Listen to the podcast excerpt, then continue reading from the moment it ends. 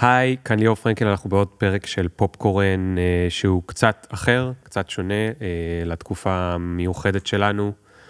אנחנו ב-12 בנובמבר עכשיו, מקליטים בתוך אה, המלחמה, שלא ברור מתי היא תסתיים ואיך ייראה הסיום שלה, אם הוא יהיה באמת סיום או שהוא יתמסמס למי יודע כמה זמן. אה, כמובן, לפני הכל, נזכיר את החטופים שלנו ואת הנעדרים ואת האנשים שכבר אה, נפלו פה, והלב שלנו עם כל מי שנמצא במעגל הראשון והשני וגם עם כל, ה... כל השאר. אה, מקווים שכמה שפחות ייפגעו אה, עד שהדבר הזה ישתנה קצת. אני פה היום עם רונן, ולפני שאני אציג אותו, אני, ברשותך, אני אתחיל מלקרוא חלק מפוסט שפרסמת לא מזמן. ישראל לא חזקה ולא ביחד ננצח. זה פוסט כועס, אבל כנראה שגם אפקטיבי. אני נטרף כבר מלנסוע בכבישים ולראות שלטי חוצות של מועצות מקומיות וארגונים מסחריים עשירים, מעדכנים אותי שישראל חזקה ושביחד ננצח. די עם זה כבר.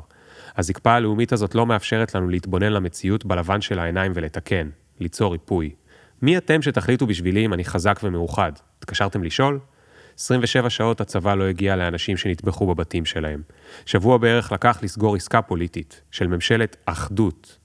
שבועיים הורים לא קיבלו טלפון אחד מגורם רשמי כשהם מחפשים את הילדים שלהם בכל בתי החולים בארץ. חודש עבר מתחילת המלחמה ושקל לא נכנס לחשבונות הבנק של מאות אלפי עצמאים ובעלי עסקים שקורסים כרגע כלכלית. המתווה הכלכלי שהוצג בימים האחרונים הוא בושה במקרה הטוב ופגיעה מכוונת באזרחי מדינת ישראל ברמה של פיגוע כלכלי רב נפגעים, מכוון על ידי ממשלת ישראל במקרה הרע. מאות אלפי משפחות קורסות בימים אלו כלכלית. אז מי חזק בדיוק? ואיפה הביחד? ישראל חלשה. נתפסנו בחולשתנו המודיעינית, הצבאית, הפוליטית והכלכלית. אנחנו אסון הסברתי בינלאומי שאפשר ללמד עליו בבתי ספר לתקשורת, ועל מנהיגות אין בכלל מה לדבר. אומת ההייטק והגז לא מסוגלת או לא רוצה, תחליטו מה יותר גרוע, לתמוך באזרחיה. איפה המיליארדים של המיסים האקזיטים המשוגעים פה שכל שר מזמר עליהם מעל כל במה בינלאומית? איפה הביטוח הלאומי שאני משלם 30 שנה? איפה קרן השפע שביבי הבטיח לנו שתפיל עלינו עושר שלא ידענו כדוגמתו? או שזה היה בשיחה פרטית עם שרה? בשלב הזה היה צריך להישפך עלינו כסף ברמות מהירות ובעוצמה של ארגזי השמפניה שהגיעו למעון ראש הממשלה לצורך מילוי תפקידה. אנחנו לא חזקים ביחד, אנחנו לבד. כל בעל עסק הוא לבד, כל משפחה לבד. כן, אנחנו עם מדהים. נרתמנו, מימנו את המלחמה הזאת מהנטו שלנו, גם זה על חשבוננו. על חשבוננו קנינו ציוד לצה"ל, כי אין לנו מספיק מסתבר. על חשבוננו אנחנו מאכילים את החיילים שלנו, כי צה"ל לא מסוגל לספק אוכל מזין לחייליו, גם בתקופות שלום, לא רק מלחמה. כבר שנים אנחנו מאכילים את החיילים הפרטיים שלנו. על חשבוננו שיקענו את המפונים. שנמשיך? רק שבוע שעבר הבן שלי היה צריך לנסוע לבסיס ביום שבת. למה? ככה זה מלחמה. איך מגיעים לבסיס ביום שבת בתקופת מלחמה בישראל 2023? ברכב של ההורים כמובן, אלא מה?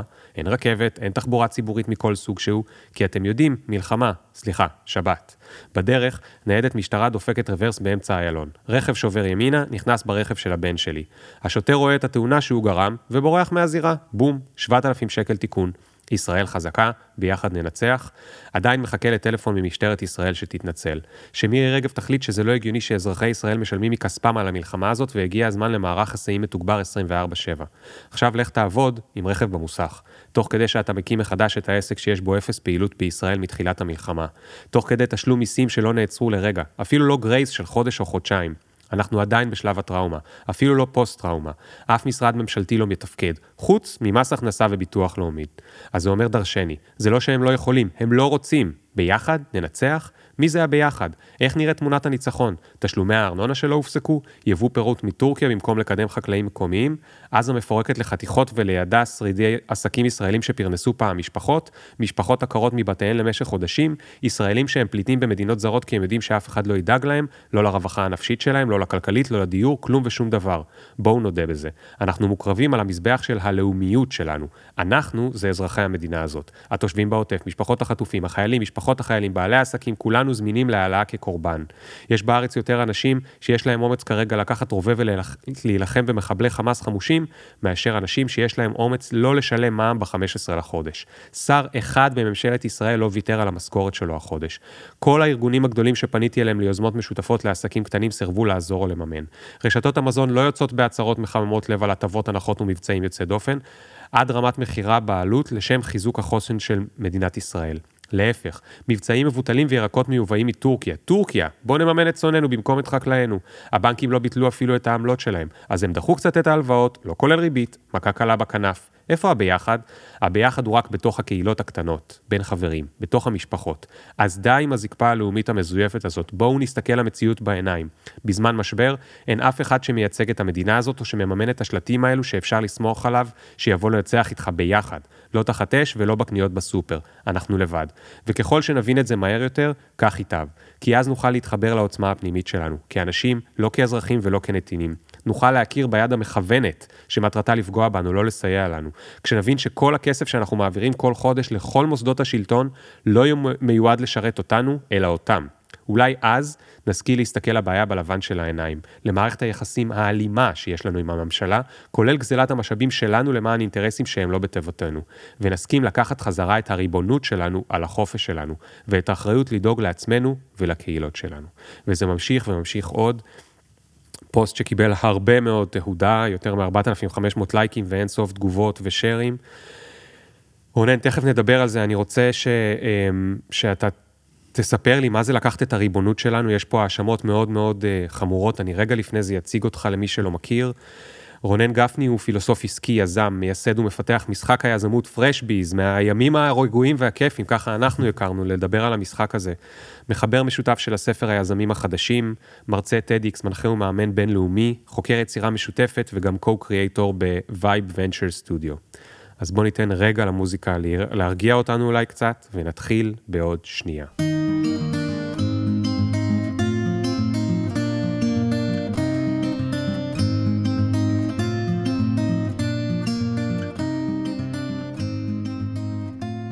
רונן, מה... אתה נשמע מאשים, יש את החלק של הפוסט שלא קראתי אותו עד הסוף, אבל נשמע שגם יש לך פתרון, או לפחות רצון לפתרון, אבל לפני הפתרון, מה אתה חושב שהבעיה, חוץ מכל הטענות האלה, עם המודל השלטוני הנוכחי? זה, קודם כל, היי, כיף להיות פה.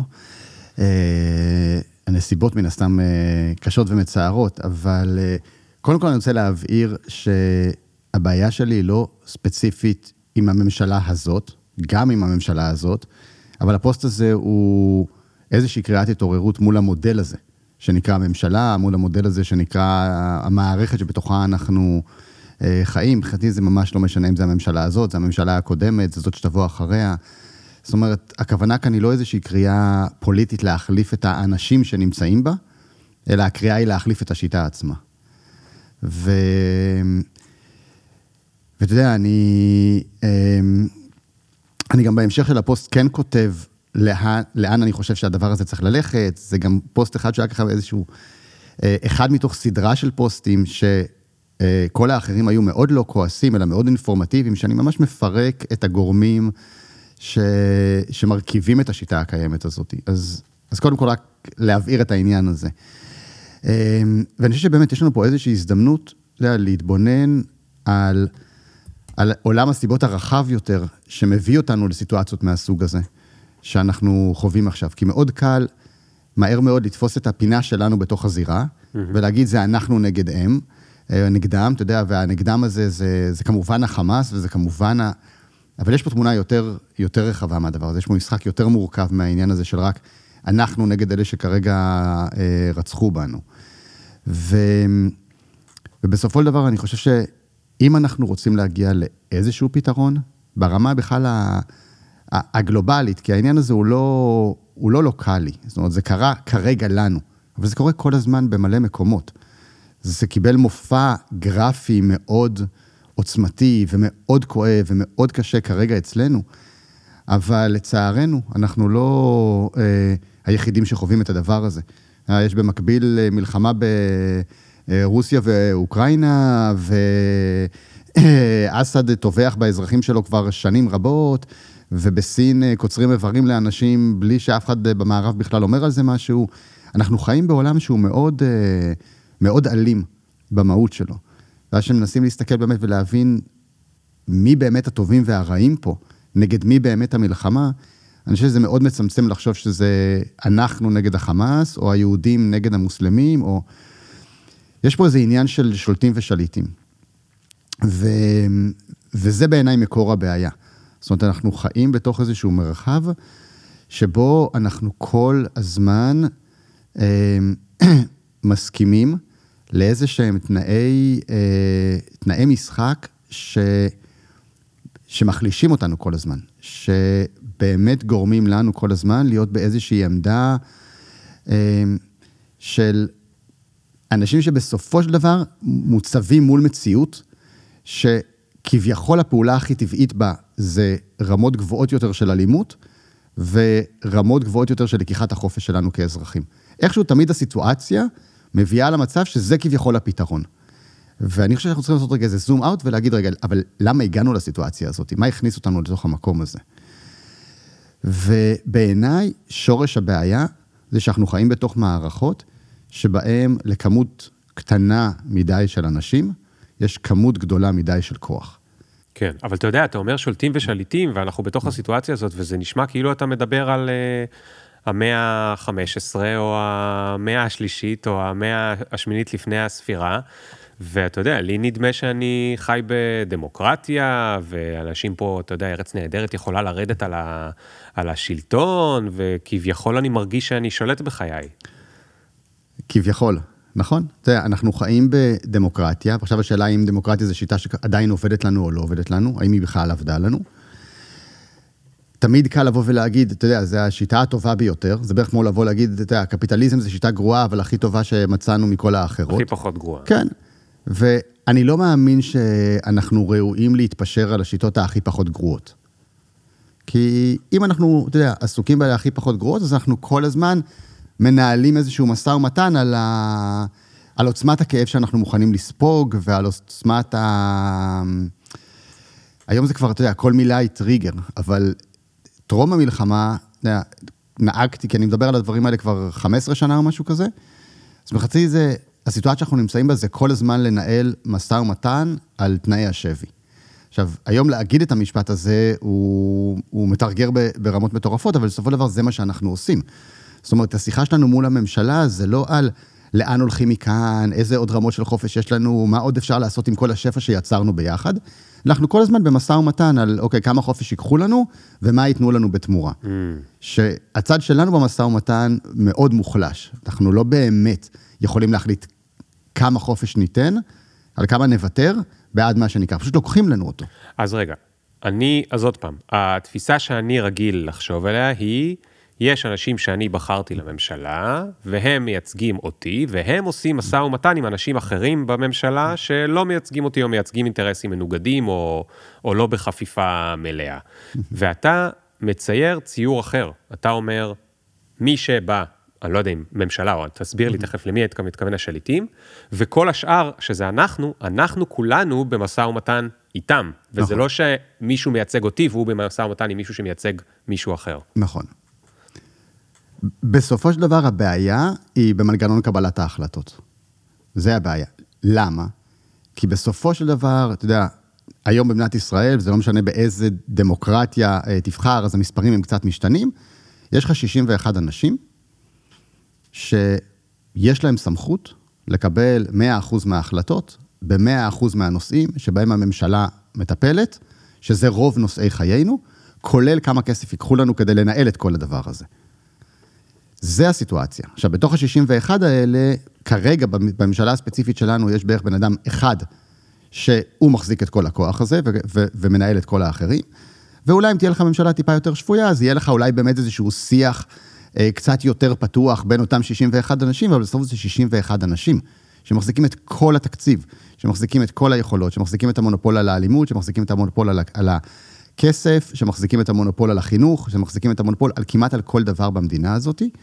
ופה הבעיה. עכשיו, זה לא משנה אם אתה בארצות הברית, אם אתה בישראל, אם אתה בפינלנד, המנגנון הוא אותו מנגנון. זה כמות קטנה של אנשים שמקבלת את כל ההחלטות. ואז כשזה מנגנון קבלת ההחלטות, זה אומר שהרבה מאוד כוח מוחזק בידיים של האנשים האלה. ואז אתה שואל את עצמך, אוקיי, מה התנועה הטבעית של מי האנשים שבסוף יגיעו לעמדות האלה?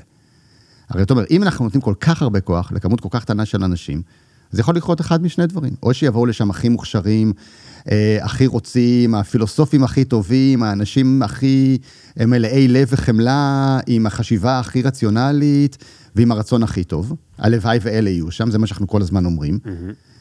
או שיגיעו לשם האנשים הכי פחות מוכשרים, הכי אלימים, הכי תאבי כוח. אז אלה שתי האפשרויות. עכשיו, יש איזושהי תנועה טבעית של אנשים לתוך מערכת מסוימת, בהתאם למשחק שמשוחק שם. בסוף אנשים מתנהגים את המשחק שמלמדים אותם לשחק. אז אם מטרת המשחק היא מקסימום כוח ושליטה, זה, זה המודל, ככה הוא בנוי, מטבע הדברים יגיעו לשם האנשים שרוצים הכי הרבה כוח ושליטה. כן. הם, הם, הם יהיו שחקנים יותר טובים בזה. הם יהיו שחקנים יותר טובים בזה מסיבה אחת מאוד פשוטה. כשיש לך מערכת שמחזיקה אה, מונופול על אלימות, אה, ומחזיקה כל כך הרבה כוח, יגיעו אליה אנשים שמוכנים להפעיל את הדרגות הכי גבוהות של אלימות, כדי לזכות במקום הזה. ואז אנשים שהם כביכול הטובים, הנחמדים, הנעימים, לא רוצים להגיע לשם. אתה יודע, אתה ואני אולי נשמח מאוד לקבל את הכוח הזה, אבל אנחנו לא מוכנים לשלם את המחירים כדי לקבל אותו. כן. כי בא לנו להיות עם הילדים שלנו אה, ביום שישי אה, אה, בבית, או בסוף, ש... בסוף שבוע בבית. אנחנו לא רוצים לפגוע ב... באנשים אחרים, אז אנחנו לא נעשה איזה פעולות שזה, אנחנו מן הסתם צריכים מלא כסף כדי להגיע לעמדות האלה, ואת הכסף הזה מביאים אנשים שיש להם הרבה מאוד כסף, mm-hmm. ואנשים שיש להם הרבה מאוד כסף ונותנים אותם לאיזשהם מטרות, רוצים לקדם עניינים מסוימים, וברגע שהאינטרס שה... הזה יפגע במה שאנחנו חושבים בתור האתיקה הפרטית שלנו, אז אנחנו will step out, מה שנקרא. כן. אנחנו לא נסכים ללכת את כל הדרך. האנשים שמוכנים ללכת את כל הדרך, מן הסתם ימשיכו להתקדם בדרך הזאת. אבל, אבל אי אפשר שלא להשלים את מה שאתה אומר עכשיו בעוד משהו. צריך בשביל זה שגם האנשים שבוחרים, או בשפה שלך הנשלטים, ירצו באנשים האלימים האלה. Mm-hmm. כי הרי בסוף הם בוחרים בהם, אתה יודע, אי אפשר, אתה מדבר, ואני לא יכול שלא לחשוב, נגיד, על בוז'י הרצוג. בחור שאין לי מושג כמה שליט טוב או לא הוא היה יכול להיות, מה יש לי מושג?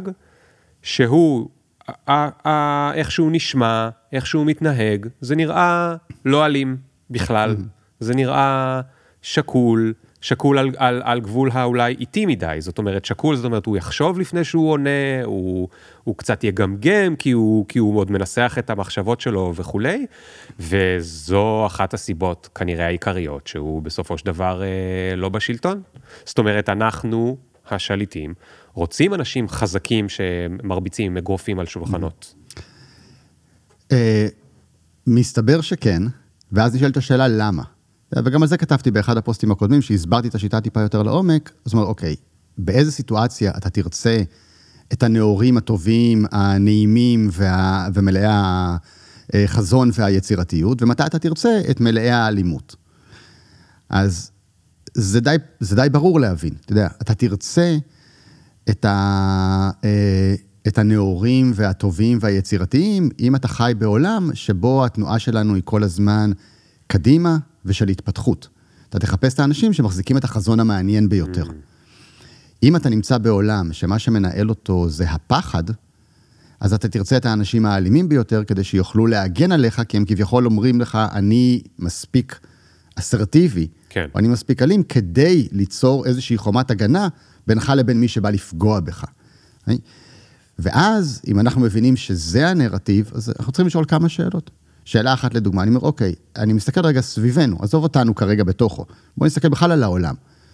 ותגיד לי, איזה אה, ממשלה אתה ממש מתחבר לחזון שלה לגבי עתידה של המדינה שאותה היא מנהלת? אתה מכיר איזה מדינה כזאתי? לא. מעניין, אה? מעניין שלא עולה לנו במוחנו שום רעיון לשום כן. מדינה שאנחנו יכולים אפילו to be inspired by. שאגב, אם אני משווה את זה לעולם העסקי, אני יכול לתת לך עכשיו, בלי, בלי למצמץ, לפחות עשרה ארגונים שאני מתחבר לחזון שלהם, בזכות זה שהמנכ"ל או מנכ"לית סיפרו מה, מה הם היו רוצים לדוגמה, לבנות שם. יותר קל לנו להתחבר, נגיד, לחזון של, אה, לא יודע מה, אפל או של אדידה, סתם לצורך הדוגמה, מאשר למצוא מדינה שאנחנו מסוגלים להתחבר לחזון שלה כלפי התושבים שלה ל-20 שנה הקרובות. מה שאומר שאף אחד לא מנהל את המדינה שלו מבוסס על איזשהו חזון של התפתחות. מצד שני, אם תסתכל על העולם סביבנו ואני אשאל אותך איזה מדינה נראה לך עומד בראשה מישהו שערוך כרגע להגן עליה מהסכנות שאורבות לה, אז יכול להיות שתמצא לי שם כל מיני זה, ועל זה השיחה בעצם.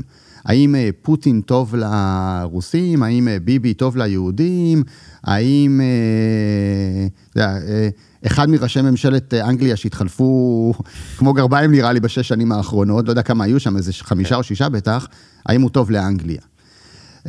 ואז כשאנחנו מבינים שאנחנו נבחר באלימים ביותר כשנרגיש מפוחדים, ונבחר בטובים ביותר כשנרגיש מלאי תקווה והתפתחות, אז ברור לך שהאנשים היותר אלימים שרוצים את עמדות הכוח האלה, מה שהם יעשו, זה ייצרו סיטואציות של פחד.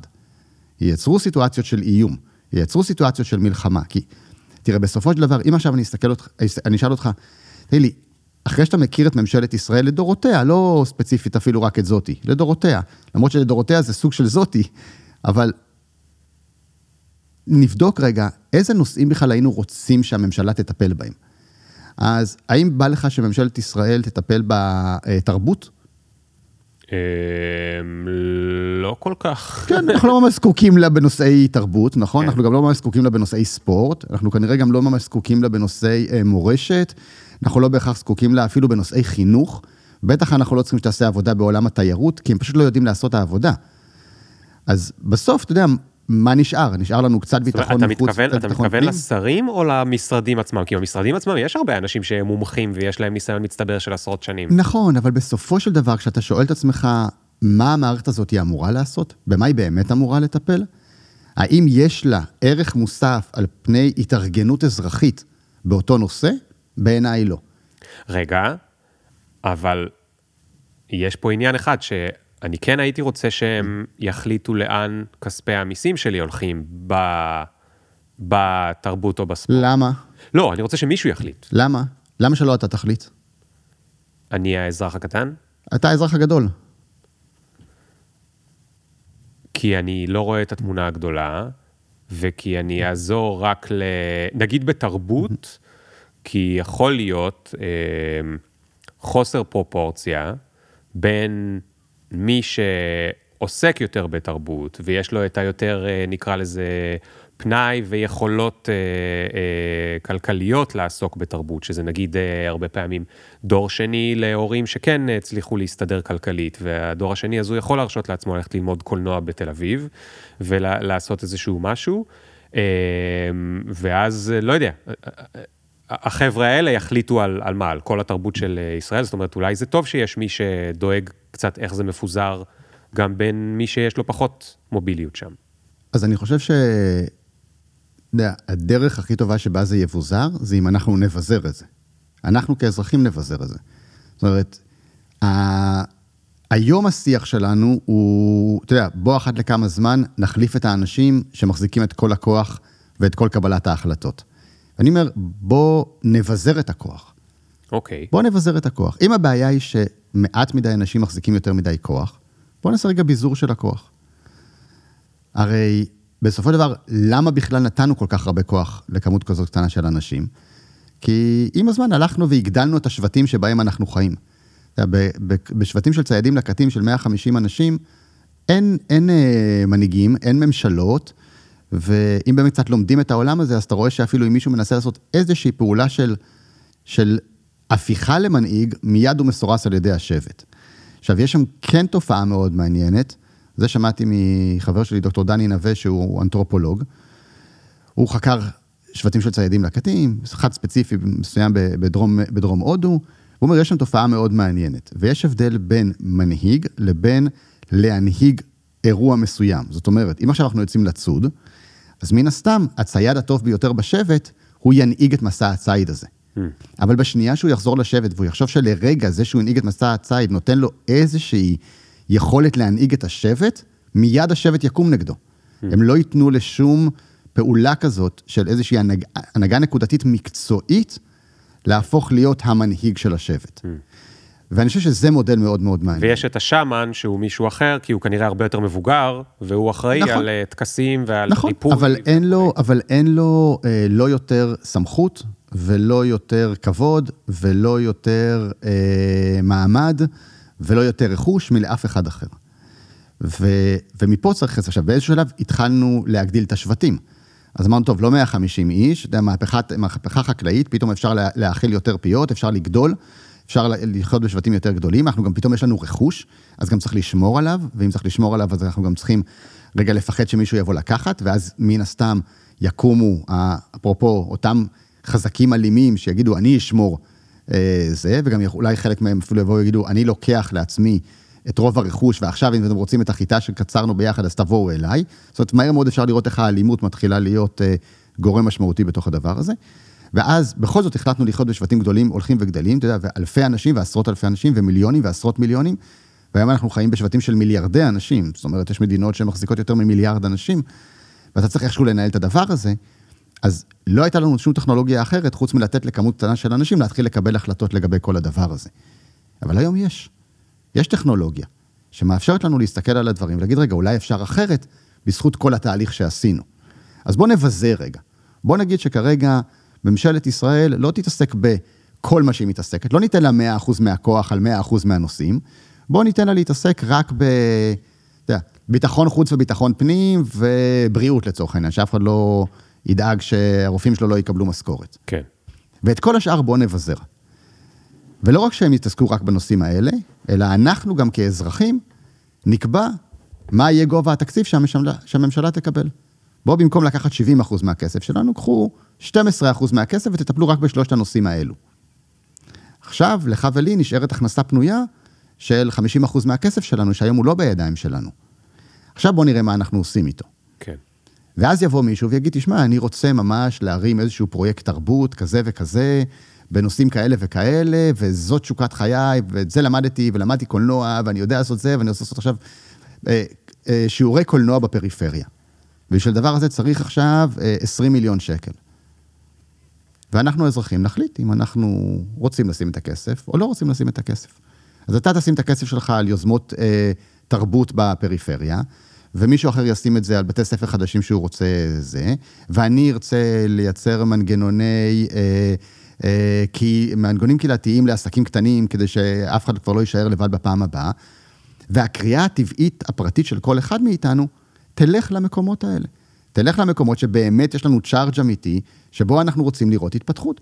בא לך עכשיו לממן אה, 250 אלף אנשים שישבו וילמדו תורה במקום לעבוד, בחירה חופשית שלך, תעשה את זה. אם אתה רואה במהלך הזה של אנשים שמחזיקים את הרובד הרוחני במדינת ישראל, אה, חשובים לך מספיק כדי, כדי לחסוך מהם את מה שאנחנו צריכים לעשות, תפאדל, אין שום בעיה. אבל אז אני לא כופה עליך לעשות את זה. ואז באמת המדינה תיראה כמו שאזרחיה רוצים שהיא תיראה. עכשיו, כשאתה מניח את הדברים האלה, אז יש מלא מלא תגובות של, אבל אנשים לא יודעים מה הם רוצים, ואנשים לא מלומדים, ואנשים לא רואים את התמונה הגדולה, ואנשים... אבל כי אנחנו לא מלמדים אותם. אנחנו לא מלמדים אותם לראות את התמונה הגדולה. אנחנו לא מלמדים אותם לקבל אה, החלטות כאלה. אנחנו לא מלמדים אנשים להפעיל חשיבה ביקורתית. אנחנו לא, מקבל, אנחנו לא מלמדים אותם לקחת באמת אחריות על החיים שלהם ולעשות בחירות ברמה הזאת של איך אני רוצה שהחיים שלי במדינה הזאת ייראו ולאן חשוב לי ללכת. כן. אתה יודע, אבל... זאת אומרת, בלי אבל, זה מאוד מעניין, ואני מנסה להוריד את ההתנגדויות שיש לי, כי ההתנגדויות שיש לי הן פשוט אוטומטיות, כי ככה אני רגיל, אני, אני מודע לזה שההתנגדויות שלי הן אוטומטיות. אז אני אלך רגע לדבר הכי הכי בסיסי. אתה, אנחנו מכירים ממלא שנים, אבל מאוד כזה רוב הזמן מרחוק, אה, נפגשים פה ושם ו, וכולי. ואני, מה שאני מקבל וחש מה, ממה שכן יצא לי להיות איתך בקשר, גם אם מאוד רחוק וגם דרך הרשת, זה שאתה בן אדם רגיש, מתחשב, אכפתי וכולי. המודל שאתה מייצג פה, מציג פה, הוא נשמע לי מאוד מאוד מאוד דומה לניאו-ליברל בארצות הברית, נגיד בקליפורניה, שאומרים, מדינה, תפסיקי להתערב לנו בהכל, אנחנו נשלוט בכל הדברים. עכשיו, איפה הדברים לא מסתדרים לי? שבדרך כלל הדרישה למודל כזה מגיעה מכל מיני אנשים שיש להם כבר אחלה כסף, ורוצים שיהיה להם הרבה יותר כסף. זאת אומרת, הם אומרים, אנחנו לא רוצים לשלם כל כך הרבה מיסים, אנחנו נדאג לחינוך פרטי, לזה, לזה, לזה. חינוך פרטי יעלה 20 אלף דולר לשנה, בסדר, נשלם את זה, יעלה 50 אלף דולר לשנה בגלל שיהיה תחרות. ניתן לשוק הפרטי לעשות את התחרות שלו, זאת אומרת, בדרך כלל זה הולך למקום המאוד מאוד קפיטליסטי. ו, והסוציאליסטים באים ממול ואומרים, רגע, חמודים, זה נכון, אתם תהיו מאוד עשירים כי לא תשלמו מיסים, ואת הילדים שלכם תשלחו לאיזה, אבל מה איתנו בפריפריות? מה איתנו שאין לנו את המוביליות? מה איתנו שאין לנו אה, אה, אימא שתלמד אותנו חשיבה ביקורתית ואת כל הדברים שרונן עכשיו אמר שצריך לעשות, או שפשוט לא יצא לנו, או שלא הייתה לנו הזדמנות? אה, אה, אנחנו נישאר מאחור ולא מטופלים, ועכשיו זה יקרה לפי, לא יודע, איזה פופוליזם. אה, אני לגמרי יכול להבין את מאיפה המחשבה הזאת מגיעה, אתה יודע, ואתה גם צודק. זאת אומרת, כי בסופו של דבר, זה לגמרי יכול ללכת לשם. זה יכול לבוא ולהגיד, אוקיי, בוא אה, נרוקן את, ה, את המדינה מנכסיה, אה, וניתן לשוק החופשי לעשות את שלו, וראינו מה קורה כשנותנים לשוק החופשי לעשות את שלו. אה, וזה יכול ללכת לשם בדיוק באותה מידה, כמו שאם אתה אומר, תשמע, אז בוא ניקח איזו קבוצה של אנשים מאוד מוכשרת וניתן לה את כל הכוח ואת כל הזה, והיא תקבל את ההחלטות הנכונות, ואז תהיה פה מדינה סוצ...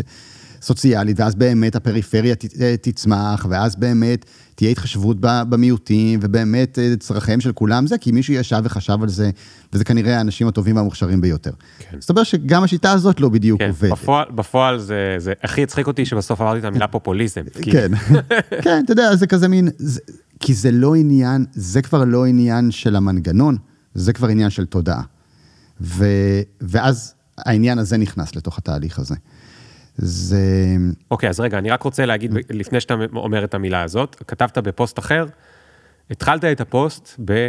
מה המשמעות ברמה התודעתית של העובדה שבנימין נתניהו לא לוקח אחריות על אירועי השבעה באוקטובר? זה לא פוסט פוליטי, זה פוסט על נקודת מבט תודעתית התפתחותית. רציתי להבין למה אתה מתכוון. זאת אומרת, כשאתה אומר נקודת מבט אה, תודעתית התפתחותית, שאתה אומר שראוי לפתח אותה אצל כולנו, ואז יהיה לנו יותר קל גם לקבל החלטות מבוזרות כאלה, מה זה הדבר הזה? אז... אמ, כי לך בשפה נשמע שזה כבר כן, obvious. נכון, אז אני אסביר את זה. אז קודם כל בכלל, אתה יודע, אני לא, אני לא פרשן פוליטי ואני לא פרשן כלכלי, אני בעיקר מתעסק בעולמות של תודעה ויזמות ורוח וטכנולוגיה קצת, ואיך הדברים האלה מתחברים בינם לבין עצמם. אני חושב שבאמת מה שבסופו של דבר מעניין, זה, ה... זה נקודת המבט התודעתית-רוחנית על, ה... על האירועים האלה. כי אם אין לנו נקודת מבט כזאתי, אז אפשר לסגור את הבסטה וללכת. כאילו, זה, המצב כל כך קשה וכל כך מורכב, ו... אז תסביר למה אתה מתכוון.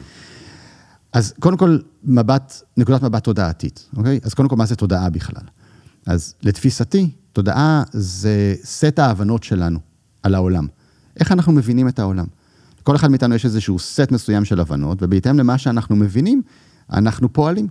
זה, זה משפיע על המחשבות שלנו, וזה משפיע על הפעולות שלנו. זאת אומרת, תודעה זה היכולת שלנו רגע להבין, לייצר סט חדש של הבנות.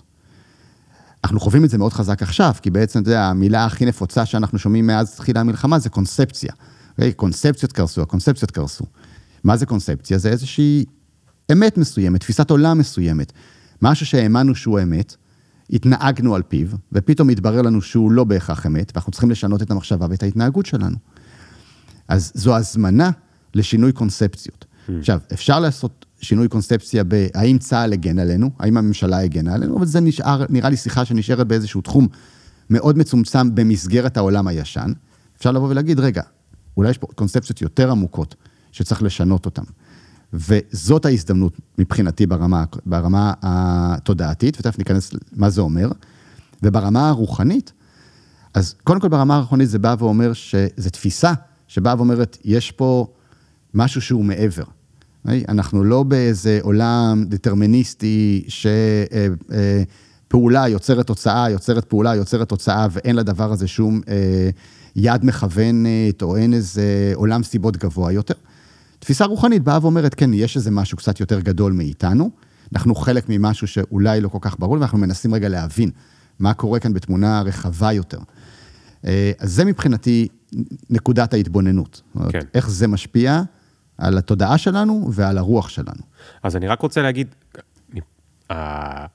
לדבר על נקודת מבט תודעתית, זה קודם כל להגיד, ישנן נקודות מבט תודעתיות. כלומר, לא כל מה שחשבתי עד היום על העולם הוא האמת האובייקטיבית כשלעצמה, וזה כל מה שקיים ואין שום דרך אחרת לראות. זאת אומרת, אפילו אתה, גם שיש לך דעות מוצקות, אתה אומר, אני קודם כל מבין שיש הרבה דרכים לראות את העולם, ואני לא באמת יודע מהי מהן האמיתית, האובייקטיבית, והאם בכלל ראוי שתהיה רק אחת כזו. ואתה אומר, הנקודת מבט, גם התודעתית שלי כרונן, היא יכולה בעצמה להתפתח ולהשתנות, ואני צריך להטיל בה אה, ספק. זאת אומרת, יש פה אה, נקודת ראות על העולם שהיא הרבה יותר צנועה מלכתחילה. זאת אומרת, אני, אני מנסה לבדוק במה אני מאמין ולמה אני מאמין בדברים האלה. נכון. אני חושב שזה... זו הנקודה שממנה אנחנו צריכים לצאת, אתה יודע. אה, כי אם אנחנו לא, אם אנחנו לא מוכנים לערער את אמונות הבסיס שלנו, אז אנחנו כל הזמן בצדקנות. וכל מה שקורה כרגע סביבנו זה עולם של צדקנות. כן, hey? בסושיאל כולם בטוחים במה שהם אומרים. זה הרבה יותר רחב מזה. זאת אומרת, כרגע זה צף על פני השטח, אז זה נורא נורא גרפי. אבל זה, זה גם בעיתות שלום ככה. תראה, אני 15 שנה בעולם של יזמות, פיתחתי משחק שמלמד חשיבה יזמית ששונה מ, מהחשיבה המונופול שגדלנו עליה, ואני במשך, אתה יודע, 15-20 שנה כבר בא ואומר, חבר'ה, כל הסיפור הזה של העולם העסקי כעולם תחרותי, זה שקר. זה קונספציה לא נכונה, והיא עולה לנו מחירים מאוד מאוד כבדים. ואנשים חושבים שאין קשר, אתה יודע, אין קשר במה שאנחנו חווים היום, לבין זה שאנחנו משחקים איזשהו משחק תחרותי באיזשהו עולם אה, עסקי, אה, בתודעה מסוימת, וזה נראה לנו בכלל לא קשור. אוקיי? אנחנו אפילו לא מוכנים לערער על התפיסה הבסיסית שאולי זה שקר, והשקר הזה מוביל לשקר הזה, והשקר הזה מוביל לשקר הזה, ואנחנו נמצאים במק, במקום הזה. אנחנו כל הזמן רבים. תראה, זה... אחת משבירות הקונספציה הכי חזקות שאני חוויתי בתקופה האחרונה, בשנים האחרונות, בוא נגיד בשנתיים, שלוש האחרונות, גם קשור לדני נווה וה, והלמידה האנתרופולוגית, כי זו התבוננות מאוד מעניינת, אתה יודע. למה אני חוזר לאנתרופולוגיה? כי הרבה פעמים, אני, כשאני מגיע להרצאות ואני מגיע לסדנאות, אני מדבר על דברים שהם מזיזים אנשים בכיסאות. Okay? אוקיי? אני לא בא ללטף להם את, את האגו ולא ללמד אותם איך להיות אה, אה, יותר מצליחים ו, ולעשות יותר כסף, אני בא דווקא לדקור אותם במקומות הכי, הכי כואבים. ו, וקשה לאנשים עם המקום הזה, ואז הרבה פעמים התשובות שאני מקבל זה, אבל, אבל זה, ה, זה ב-DNA שלנו, זה, ככה זה בני אדם. זה האופי שלנו, זה טבע האדם. אני שומע המון כאלה, זה טבע האדם, מאנשים שכנראה לא חקרו את טבע האדם. אף אחד לא עשה באמת איזשהו מבחן סטטיסטי לאורך מספיק דורות בשביל להחליט האם זה טבע האדם או זה תרבותי, חינוכי, זה. ואנתרופולוגיה מאפשרת לנו רגע להסתכל על האם זה באמת טבע האדם, כי אתה יכול לראות אנשים אחרים שמתנהגים אחרת ולהגיד, רגע, אבל אם זה טבע האדם, אז למה הם לא מתנהגים ככה? אז אולי זה לא טבע, אולי זה רק לימדו אותנו, ואחד הדברים שלי עשו שינוי קונספציה מאוד גדול, זה, אה, יש פילוסוף גרמני בשם מרטין היידינגר, בטח שמעת עליו, הוא פעל באמצע המאה הקודמת, סוף מלחמת העולם השנייה, הוא אה, יושב בגרמניה, אתה יודע, נגמרת המלחמה הזאת ומתחילה מלחמה חדשה. מתחילה המלחמה הקרה בין הקפיטליזם לבין הקומוניזם-סוציאליזם נקרא לזה. Mm-hmm. ובא מרטין הייגר ואומר, תשמעו, זה, זה אותו דבר. אין הבדל בין קומוניזם לבין קפיטליזם בפילוסופיית החיים הבסיסית. למה? כי בשתי תפיסות העולם האלה, אנחנו רואים את העולם כאוסף של משאבים זמינים לשימוש. שיש להם uh, סוף. כן, אנחנו לא רואים עץ, אנחנו רואים, אתה יודע, כיסא או שולחן, ואם צריך, נכרות אותו. ואנחנו לא רואים נהר, אנחנו רואים, אתה יודע, אמצעי להפעיל תחנת כוח, ואם צריך, אנחנו נסיט אותו ממסלולו. אנחנו יודעים את זה, אנחנו מתנהגים ככה. ההבדל היחיד בין קפיטליזם לבין קומוניזם זה איך נחלק את השלל. אבל הפילוסופיה הבסיסית שלנו זה העולם פה זמין עבורנו כמשאב, ואנחנו נעשה איתו מה שאנחנו רוצים. זה 180 מעלות מתפיסות לדוגמה של חברות של ציידים לקטים, שרואים את העולם כאיזשהו ecosystem, הם ילדי היער, הם חלק מאיזשהו משהו, הם צריכים אה, לפעול בעולם מתוך אה, מינימום רצון לפגוע באחר. יש שם איזו הבנה רוחנית, תודעתית, אקולוגית אני אקרא לזה, שמסתכלת העולם, על העולם בדרך אחרת לגמרי. אנחנו מחזיקים מאוד מאוד חזק את הקונספציה הזאת שהעולם כאן עבורנו לשימושנו. עכשיו, הוא אמר אז, זה מאוד מסוכן, כי אנחנו באיזשהו שלב נגיע למצב שבו אנחנו גם נתייחס אחד לשני ככאלה, כמשאבים זמינים לשימוש. עכשיו, אתה מתעסק עם עולם של ארגונים, תיכנס לכל ארגון בעולם, תבקש ללכת למחלקה שמטפלת באנשים, לאן ייקחו אותך? משאבי אנוש. זה כתוב על הדלת, אף אחד לא מתבייש בזה בכלל. אנחנו אמצעי ייצור, אנחנו משאב זמין לשימוש. מה שמעלה הרבה מאוד שאלות, אם אנחנו משאב זמין לשימוש, אז מה המטרה? אוקיי? אם אנחנו רק האמצעי, מה המטרה של המשחק? זה מתחיל לשאול, לפתוח הרבה מאוד שאלות. אוקיי? אז מלמדים אותנו שאנחנו צריכים להתחרות אחד בשני, ומלמדים אותנו שצריך בשביל זה לכרות את העץ, אז נכרות את העץ. ו... ובסוף, בסוף, בסוף, אתה יודע, כשאני יושב עם הדברים האלה ו... ו... וחושב עליהם באמת לעומק, אומר, איך זה בכלל הגיוני לנו? איך זה בכלל הגיוני לנו לרצות שמישהו אחר יסגור את העסק שלו כדי שאני אצליח?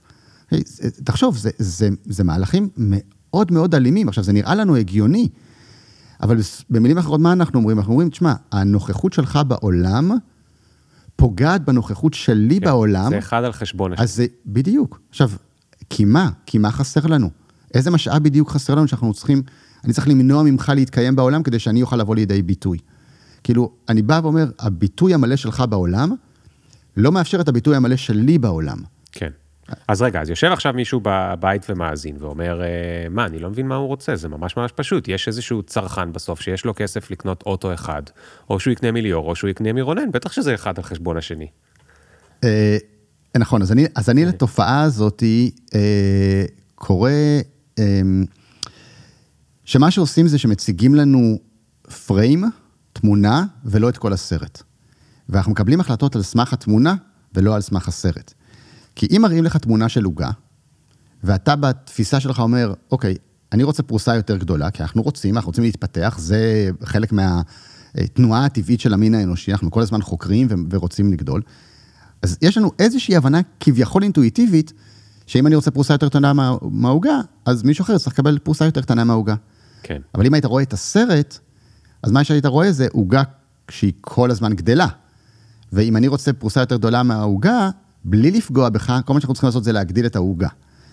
ואז, אתה יודע, זה הרי תמיד עולה בכל הרצאה שלי, בכל סדנה, תמיד, תמיד העניין הזה עולה, ואז אני אומר, אוקיי, אז בוא נבדוק. אתה יודע, אחד הדברים שאני הכי אוהב לעשות זה לבדוק. בוא נעשה תרגילים מחשבתיים ונבדוק. נגיד, אם אתה רוצה להיות יותר בריא, אז מישהו אחר צריך להיות יותר חולה? לא. אם אתה רוצה להיות שמח, מישהו אחר צריך להיות יותר עצוב? לא. אם אתה רוצה להיות יותר משכיל, מישהו אחר צריך להיות יותר בור? אמ, לא בהכרח, אבל אה, חלק מהמבחנים האלה הם יחסיים. אבל בוא נגיד שאם אתה קראת ערך בוויקיפדיה, אז מורידים אותו אחרי שקראת כדי לא, שאחרים לא, לא יוכלו לקרוא לא. אותו? אה, אז שנינו יכולים לדעת את אותה פיסת מידע שלא ידענו לפני רבע שעה. אגב, וזה לא אחד על חשבון השני. פעם זה היה אחד על חשבון השני, נכון? בימי הביניים וזה, כאילו דאגו שמישהו ידע לקרוא ושכל האחרים לא ידעו לקרוא, כדי שהוא יוכל, יהיה לו את הכוח. בדיוק, כי דאגו לזה. כן. אבל באופן עקרוני, אם אנחנו רוצים להיות יותר משכילים, זה לא אומר שבהכרח מישהו אחר צריך להיות יותר בור. שנינו יכולים לדעת יותר. זאת אומרת, אם אתה רוצה מערכת יחסים יותר טובה עם הבת שלך, אז אני צריך לריב עם הבת שלי? לא. אז בוא'נה, אז קודם כל, במלא מלא מלא תחומי חיים, אנחנו רואים שהעוגה בכלל לא מושפעת כן. מזה ש... שעוגה זה לא פריים טוב. כן, שעוגה זה לא פריים טוב, צריך להבין אולי נהר. יש, יש אפילו מצב שאם לך תהיה מערכת יחסים יותר טובה עם הבת שלך, אתה תוכל ללמד אותי איך לעשות מערכת יחסים יותר טובה עם הבת שלי. כן. יכול להיות שאם אתה תהיה יותר בריא, אתה תוכל ללמד אותי להיות יותר בריא. זאת אומרת, ככל שהפרוסה שלך גדלה, כל העוגה גדלה, וכולנו יכולים ליהנות. ואז אנחנו תמיד מגיעים לש... אוקיי, אז אם אתה רוצה להיות יותר עשיר, מישהו צריך להיות יותר עני? אמ, שאלה מסובכת. אוקיי, אז קודם כל אנחנו מצמצמים כבר את העניין ל... יש לנו בעיה עם להבין כסף. כן. ואז מי שלא, מי שהתשובה שלו היא לא, לא, זה כמו כל דבר אחר, פשוט לא מבין כסף. בוא נשאל שאלה כזאת, האם היום, ברמת החומר נקרא לזה, עזוב רגע את הערך שעומד מאחורי זה, אם זה טוב לנו או לא טוב לנו, אבל ברמת החומר, האם היום לכולם יש יותר ממה שהיה לכולם לפני אלפיים שנה? פי מיליוני מונים. איך זה קרה? אותו כוכב, לא גילינו שום כוכב חדש, אם כבר ניצלנו חלק מהמשאבים, ועדיין יש לכולנו יותר, איך זה קרה? איך גדלה העוגה הזאתי? אז פתאום יש לכולם יותר, אוקיי? האם יש היום יותר כסף בעולם ממה שהיה לפני 200 שנה? אין סוף יותר. איך זה קרה?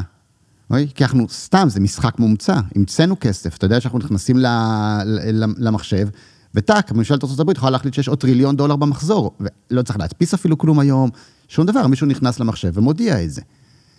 ואז, כן, אבל אם יש טריליון דולר, אז תהיה לנו גם אינפלציה, כי אנחנו סתם זורמים, אבל... אז מה נדרש כדי שלא תהיה אינפלציה ועדיין יהיה יותר כסף? אין אינפלציה אם באותה פרופורציה גדל הערך. Mm-hmm. אז המשחק הוא להגדיל את הערך. Mm-hmm. האם אנחנו בתחרות על היכולת להגדיל את הערך? האם יש גבול לכמה ערך אנחנו יכולים להמשיך לתת אחד לשני כבני אדם על הכוכב הזה? אני לא חושב. אנחנו רק עכשיו נכנסים לאיכויות. האם אני יכול לתת לך ערך בזה שתהיה יותר בריא? וואלה, אז הוספתי ערך לעולם. כן. אז בואו נשים גם כסף שתומך בדבר הזה. כי בסוף כסף הוא רק איזשהו capturing value מסוים, אני רק תופס איתו איזשהו ערך. בואו נייצר ערך.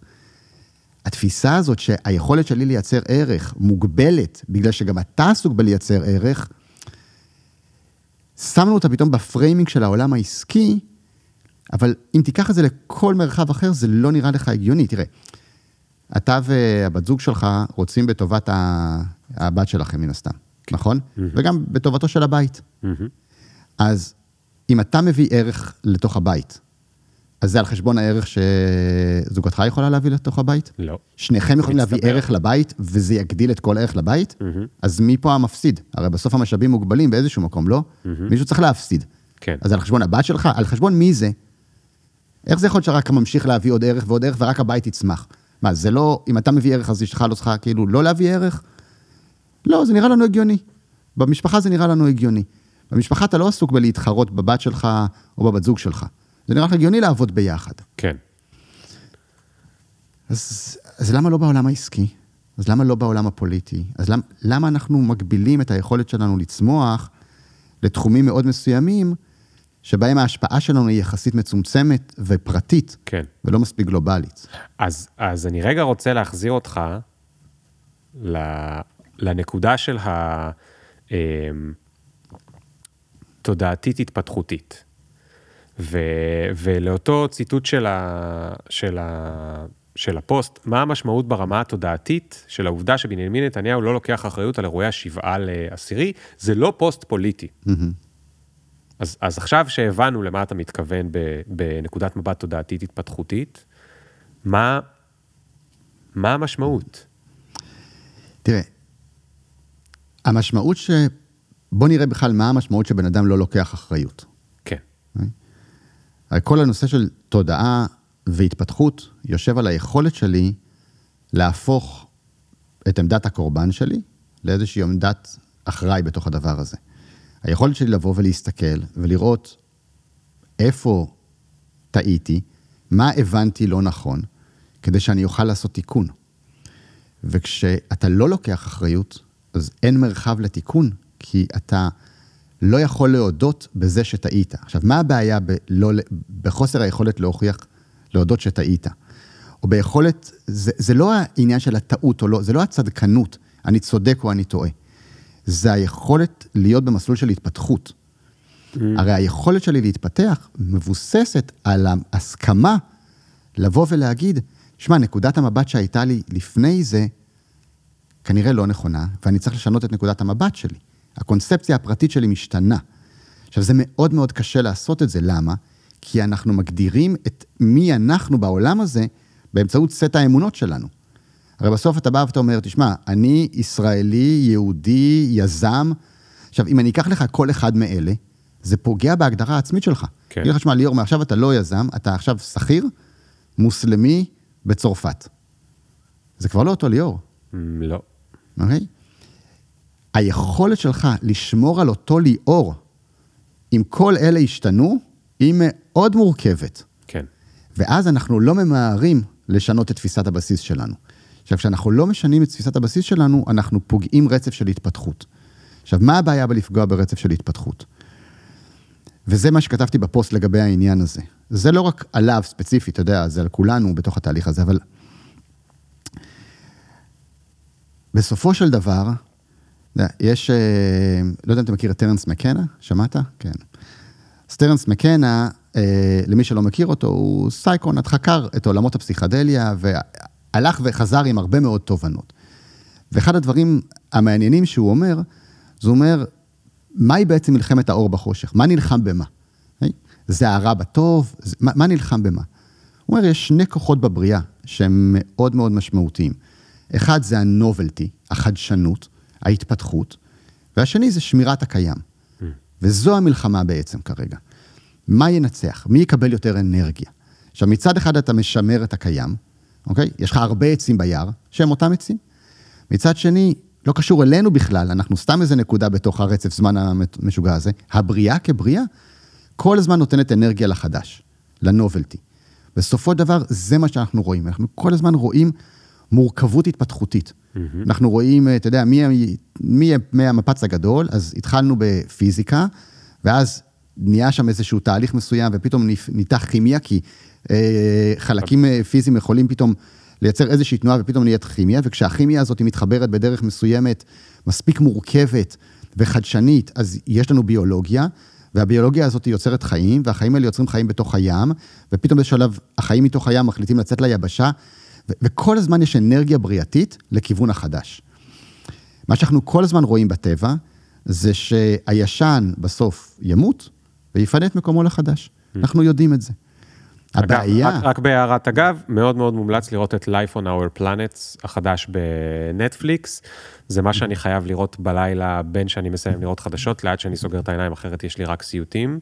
אה, ורואים שם את כל התפתחות החיים עם החמש פעמים שהעולם כמעט, כמעט כולו אה, קרס, ובסוף נכון. איזה 8-10 אחוזים הצליחו לשרוד לפעם הבאה, ואיך הכל...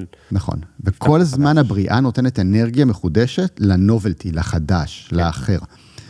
ולנו כבני אדם יש בעיה עם העניין הזה. כי כדי שהדבר הזה יקרה, כדי שהדבר הזה יקרה בצורה טבעית, אנחנו חייבים להסכים להיותנו בני תמותה. אנחנו צריכים להבין שאנחנו באיזשהו סייקל, וכשאנחנו מתים יקום החדש. זה לא יכול להיות שכל דור חדש שנולד פשוט לא מבין את הקודם, ולא מבין מה טוב לו ורק הורס. לא, הוא מביא את החדש, ואנחנו לא מבינים מה טוב לו ואיך זה נראה.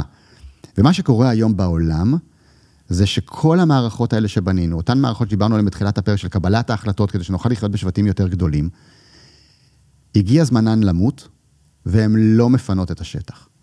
וזה מה שאנחנו רואים כרגע, אנחנו רואים את המאבק של המערכות הישנות שמסרבות למות.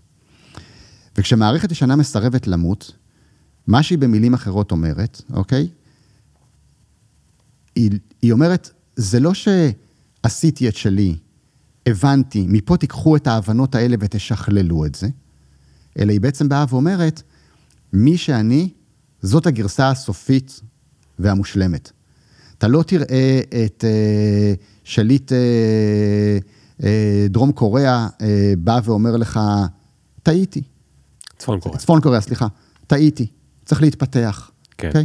אתה לא תראה גם, גם כנראה את uh, ארדואן עושה את זה, ואתה לא תראה, לא תראה שליטים אה, דיקטטורים, באים ואומרים, תשמעו, חשבתי על זה, הבנתי איפה טעיתי, אני מקווה שהדור הבא כבר ידע לעשות את זה. לא. אנחנו מסרבים לקבל את היותנו אה, חוליה בשרשרת. Mm. וכשאנחנו מסרבים לקבל את היותנו חוליה בשרשרת, ואנחנו חושבים שאנחנו האמת המוחלטת, תקענו את ההתפתחות האנושית. כלומר, אתה אומר, עזוב רגע את בנימין נתניהו כבנימין נתניהו, העובדה שמי שעומד בראשנו לא לוקח אחריות, לא מפריעה לך אפילו על נושא האחריות שכולם מדברים עליה, אלא אתה אומר, אם הוא לא ייקח אחריות, הוא לא יוכל להודות בטעות, אם הוא לא יוכל להודות בטעות, הוא לא יוכל להתפתח. נכון. כי אי אפשר להתפתח רק מלהגיד, אני תמיד צדקתי. נכון. כי אתה לא יכול לעשות שינוי קונספציה, זאת אומרת, אתה מסתכל על זה מבחוץ, ואתה אומר, אין פה התפתחות. בדיוק. כי אין, כי אין הבנות חדשות. עכשיו, אני לא כותב את זה כנגד ביבי, בסדר? בתפיסה התודעתית-רוחנית שלי, כל מה שקורה בחוץ, קורה בפנים, כל מה שקורה בגדול, קורה בקטן. זה קריאה להתבוננות פנימית. זה מאוד קל לבוא ולהגיד, הם אשמים. הוא אשם. הפוסטים שלי לא באים להאשים אותם, אוקיי? כי זאת עמדת קורבן, זה בדיוק אותו דבר. לא, אני אומר לנו, בואו נסתכל אנחנו פנימה. כן. זה עבודה אישית של כל אחד מאיתנו להתבונן ולהגיד, אוקיי, מה הדברים שאני האמנתי שהם אמת, ואולי הם כבר לא אמת. אני... בתקופה של המחאה, אה, התקשרו אליי יום אחד לעשות איזושהי הרצאה למנהלות משאבי אנוש, שלא ידעו איך להתמודד עם זה שיש בתוך החברות שלהן אה, מצבים שאתה יודע, המנכ"לים יוצאים אה, לרחובות להפגין, ויש אנשים בתוך החברה שלא מסכימים עם זה, יש להם מחזיקים דעה אחרת, ופתאום... כן. עומד המ- המנכ"ל של החברה עם דגל ישראל ומחזיק איזו עמדה שהם לא מסכימים איתה, אבל הוא מייצג אותם כביכול, כי הוא עומד עם החולצה של החברה שלו. והם הזמינו אותי לאיזה מפגש כזה של מנהלות משאבי אנוש כדי ל- ולתת עצות איך, איך להתמודד עם זה. אמרתי, תשמעו, בואו בוא רגע נסתכל פנימה. הרי העניין הוא לא החוצה, זה לא איך אני מתקשר החוצה את האני בעד או נגד ההפיכה המשטרית או הרפורמה המשפטית או וואטאבר באיזה צד של התהליך הזה אתה נמצא. כן. אומר, בואו נסתכל רגע פנימה, הרי בסוף בסוף הכל זה קריאה להתבוננות פנימית. זאת אומרת, רגע, מה הבעיה? אוקיי? הבעיה זה שיש מנכ"לים של חברות שיוצאות, יוצאים החוצה, עומדים עם דגל מדינת ישראל ומתלוננים על מה? הם מתלוננים על זה שמישהו שהוא המנהל מקבל החלטות בניגוד לדעתם ואין להם מה לעשות לגבי זה. כלומר, זה קורה לכם בתוך הבית גם? מה אותו מנכ"ל עושה? אותו מנכ"ל לא מקבל החלטות שעל אנשים אחרים שיכול להיות בניגוד לדעתם ואומר אין מה לעשות, אני זה שמקבל את ההחלטות? אנחנו משכפלים את זה בכל פרקטל, זה אותו דבר. יש לכם את האומץ לשנות את זה פנימה? יגידו לי, לא, בפנים זה, זה לא אה, דמוקרטיה, בפנים זה עסקים. יופי, עשינו את ה framing של העסקים, וב framing הזה של העסקים מותר לקבל החלטות על חשבון מישהו אחר, מותר להפעיל עליו רמה מסוימת של אלימות, מותר להתחרות, מותר להרוג את המתחרים, פתאום ב framing הזה מותר. כן. אז גם ב framing של הפוליטיקה מותר, כן. גם בפריימינג של מלחמות בין מדינות מותר. אנחנו מרשים לעצמנו לעשות את זה, כי אנחנו לא מוכנים בדלת אמותינו לבוא ולהגיד, אני הולך לשנות את זה. כן. וזה אני- העניין. אתה יודע, אתה הזכרת לי... אמ, אני רואה את המסיבות עיתונאים, אני רוב הזמן משתדל שלא, כי זה... מצטער אם אני פוגע במישהו, אבל בעיניי הן רובן מגוחכות. אמ, אני רואה את המסיבות עיתונאים. גלנט, גנץ וביבי עומדים עם אה, דגלי ישראל מאחוריהם, קוראים מטלפרומטרים, עם חליפות, ואני לא יכול לא לחשוב על זלנסקי, אוקיי? נשיא אוקראינה. ואיך הוא עשה את זה כל כך, כל כך, כל כך שונה. זה כאילו, יש מדינה שאנחנו לא מבינים בה כל כך הרבה, למרות שחיים בקרבנו הרבה אנשים שעלו משם, אוקראינה. בראש של רוב הישראלים זה כאילו עוד אה, רוסיה יותר קטנה, אבל הגיע מנהיג והראה לנו שהוא קולט את העולם החדש. הוא הבין שרוצים אותנטיות, הוא הבין שהוא צריך לדבר על מה שקרה הרגע ולא על מה שקרה אתמול. הוא הבין שאי אפשר לקרוא מטלפרומפטר, כי אנשים כבר לא מאמינים למי שקורא מטלפרומפטרים. הוא הבין שהוא לא צריך להיות בחליפה אה, יפה ומגוהצת, אלא הוא יכול להיות בבגדים של ה... שזה שהוא הרגע הלך לפגוש אה, חיילים. הוא הולך לפגוש חיילים ומצלם את עצמו, הוא, הוא כאילו הבין, והוא מרגיש כמו אותו מנהיג שנמצא במקומות שבהם אין לנו, נקרא לזה, אה, אין לנו את הרשמיות הזאת, שזה בסושיאל. הוא נראה כמו אינפלואנסר, ועדיין הוא רציני, הוא רשמי, הוא מדבר עם מדינות, הוא עושה דברים חשובים, הוא מנהל מלחמה, והוא עושה את כל זה בלי כל המסכות. ואני רואה את גנץ, גלנט וביבי, כאילו השנה היא 82. כן. אותו דבר, פלוס משהו אחד קטן, שלא תמיד הם מוכנים לענות על שאלות, שפעם זה לא היה מקובל, היית עף מהשלטון, אבל היום זה קצת יותר מקובל איכשהו, אבל הם כאילו לא שינו דיסקט. ואני אומר, אלוהים, אנחנו תקועים פה עם אנשים שהם, הם, אתה יודע, אפילו דובר צה"ל, שהוא אחלה גבר, באמת, קודם כל, עשה הרבה מאוד למדינת ישראל עוד לפני שהוא נהיה דובר צה"ל, אבל גם דובר צה"ל, כל כך מוזר, שעומד בן אדם, ושוב, לפחות אחד שאומר את האמת ולוקח אחריות ו- ואומר את הדברים בעיניים, שלפחות זהו יותר מנהיג מהרבה אחרים שיש לנו, אבל גם הוא עולה שם, והוא כאילו מספר לנו חדשות שכולנו קראנו בין לפני שעתיים ללפני יממה. וזה נורא מצחיק, והוא עדיין עושה את זה. כאילו הוא עומד שם בשיא הרצינות וחושב שהוא יספר לנו משהו חדש שלא קראנו לפני... הוא לא יודע שיש ynet ו-N12, זה, זה כאילו, אתה אומר, הם נאחזים בעולם הישן, אבל זה בפרפורמים ספציפיים, במופעים ספציפיים, זה כבר פתטי. זאת אומרת, זה ממש, זה כבר נראה כמו, אני, אני, אני לא יודע. ועם זאת, אתה יודע, הייתי מדמיין שאם הם ככה, יהיה נורא קל לשנות את זה. זאת אומרת, זה נראה מצד, אתה יודע, אם הייתי מסתכל מהצד ב- בצ- בהסתכלות ביקורתית, הייתי אומר, "מה, זה פרפורי גסיסה של העולם הישן. זה כאילו לחשוב שעכשיו הוא יספר לי משהו שלא קראתי כבר 17 פעמים, וראיתי בטיקטוק וקראתי בטלגרם וזה, ממש הוא יחדש לי, או הם יספרו עכשיו משהו שזה, וידפקו על השולחן ויהיו גברים. מה זה הדבר הזה? אבל מצד שני, זה לא מרגיש כמו פרפורי גסיסה. זה מרגיש שזה פה להישאר עוד הרבה הרבה מאוד שנים. אז קודם כל, תראה, אני מסכים איתך. אני חושב שזה כן פרפורי גסיסה, רק פרפורי, פרפורי גסיסה יכולים לקחת גם 50 או 100 שנה. ושוב, אני לא מדבר על אישיות ספציפית, לא, לא, ברור. אלא על, ה- המנגנון. התהליך, נכון.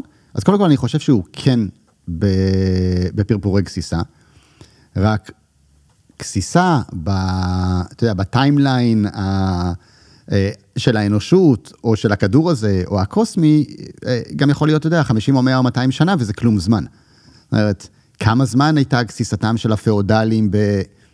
אה, כנראה זה לקח זמן. כן. עכשיו, הדברים קורים היום יותר מהר, אבל אני חושב ש... אתה יודע, קורים שני דברים מאוד מעניינים. קודם כל, כל האנשים האלה, בסופו של דבר, עושים שירות גדול להתעוררות האנושית.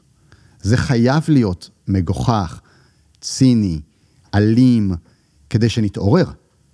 הרי בסופו של דבר, אנחנו לא רוצים לפגוע בנינוחות שלנו, או בנוחות שלנו. תראה איזה מחירים אנחנו מוכנים לשלם בעד הנוח, הנוחות הזאת.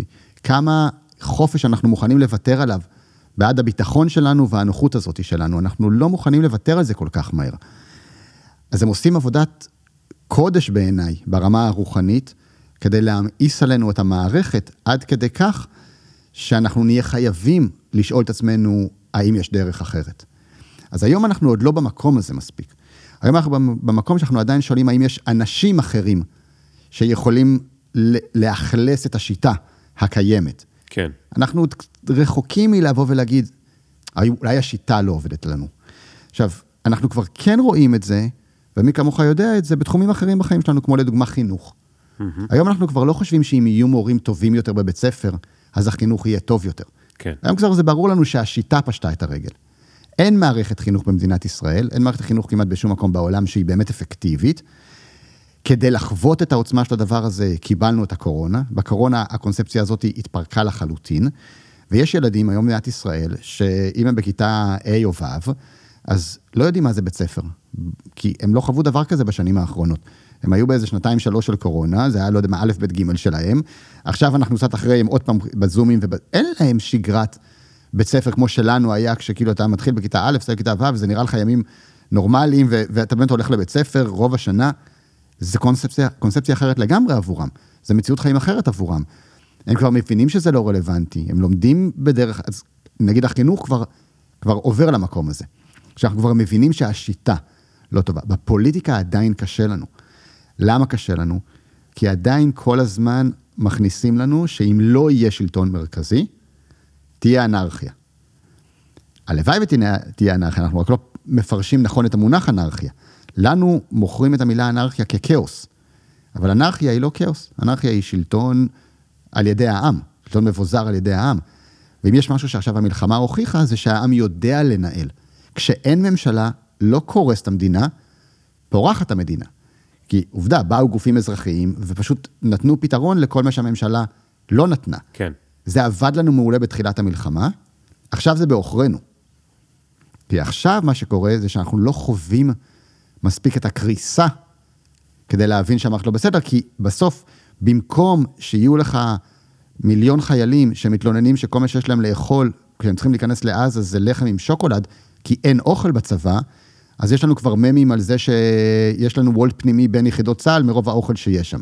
זה לא עוזר לנו. אנחנו נתנו פתרון אזרחי טוב מדי כרגע, ומנענו מהממשלה קריסה מוחלטת, מנענו כעס אמיתי של האזרחים שאומרים, זהו, נשבר, אי אפשר ככה, כי עובדה, אפשר ככה, כי אנחנו מממנים את זה ואנחנו מאכילים אותם, אז המכה פחות כואבת, ויש להם זמן להתאושש, והם יעשו רגע איזה takeover, ומהר מאוד נשכח שאנחנו הכנו את החיילים, ויגידו תודה רבה, עכשיו אנחנו כבר נאכיל את החיילים.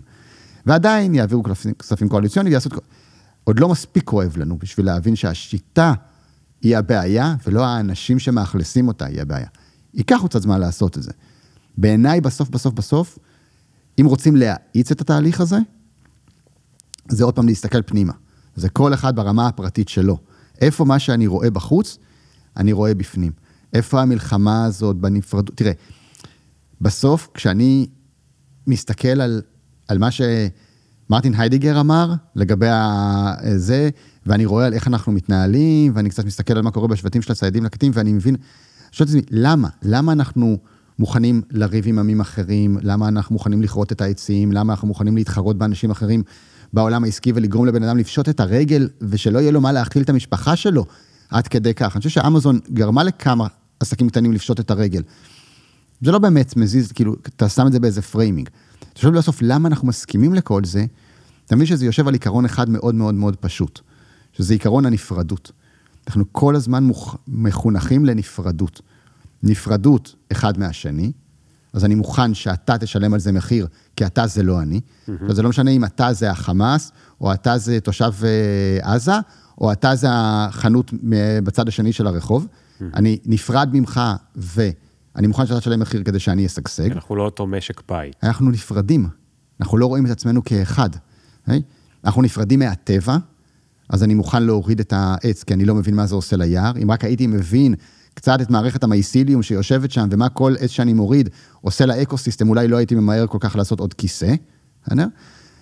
ואנחנו נפרדים מעצמנו. ואז אתה פוגש אנשים בגיל 40, לא יודעים מה הם רוצים להיות שהם יהיו גדולים. כי הם, אין להם קול פנימי. איך זה יכול להיות שבן אדם מגיע לגיל 40 ולא מסוגל לעשות שיחה עם עצמו, בשביל לדעת מה הוא רוצה בעולם הזה.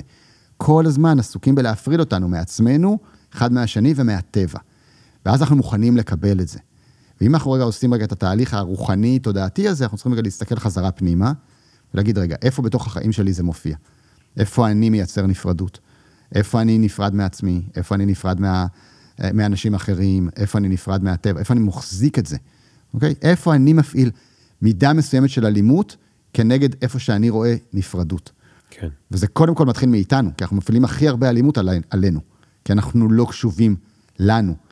עכשיו, זה, אלימות זה לא לחתוך ורידים. אלימות זה לא לעבוד בדבר שאתה הכי בדיוק אוהב. זה אלימות קטנה כלפיך.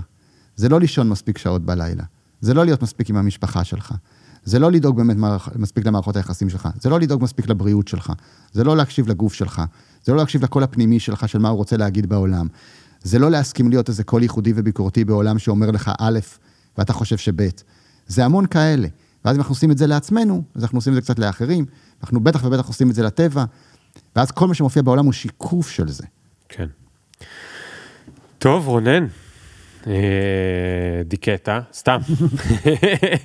אני חושב שבסוף דווקא נתת את הדרך הכי טובה להתחיל לצאת קצת מהשיבלול הזה, וזה באמת כל אחד להסתכל על עצמו.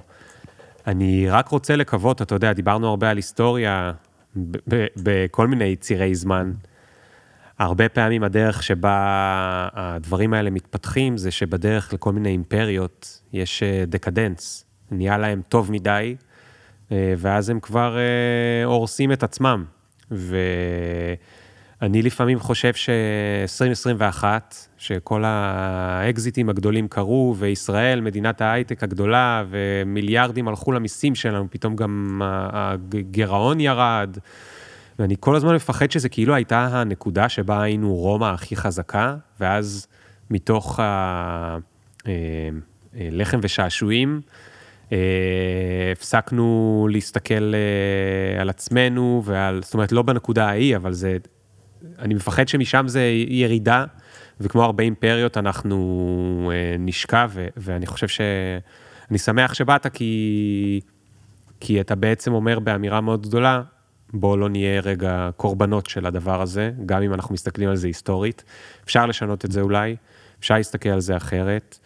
אמ, ואני מאוד אה, מתחבר להסתכלות הצנועה של זה מה שאני חושב היום על העולם וזה מה שאני חושב שנכון פה, אבל זה לא אומר שאין דרך אחרת, זה לא אומר שאין דרך להסתכל אה, על הדברים אחרת ולשמוע עוד דברים ולהיות קצת פחות החלטי ומדויק וצודק בכל הוויכוחים ובכל המחשבות, והלוואי שזה לא ייקח 200 שנה, הלוואי שזה ייקח שנה, אה, או חמש. תראה, אני חושב שאנחנו באמת באיזו תקופה קוונטית עכשיו, ודברים יכולים לקרות הרבה הרבה יותר מהר ממה שהם קרו לאורך ההיסטוריה, זה, זה נקודת האור בדבר הזה.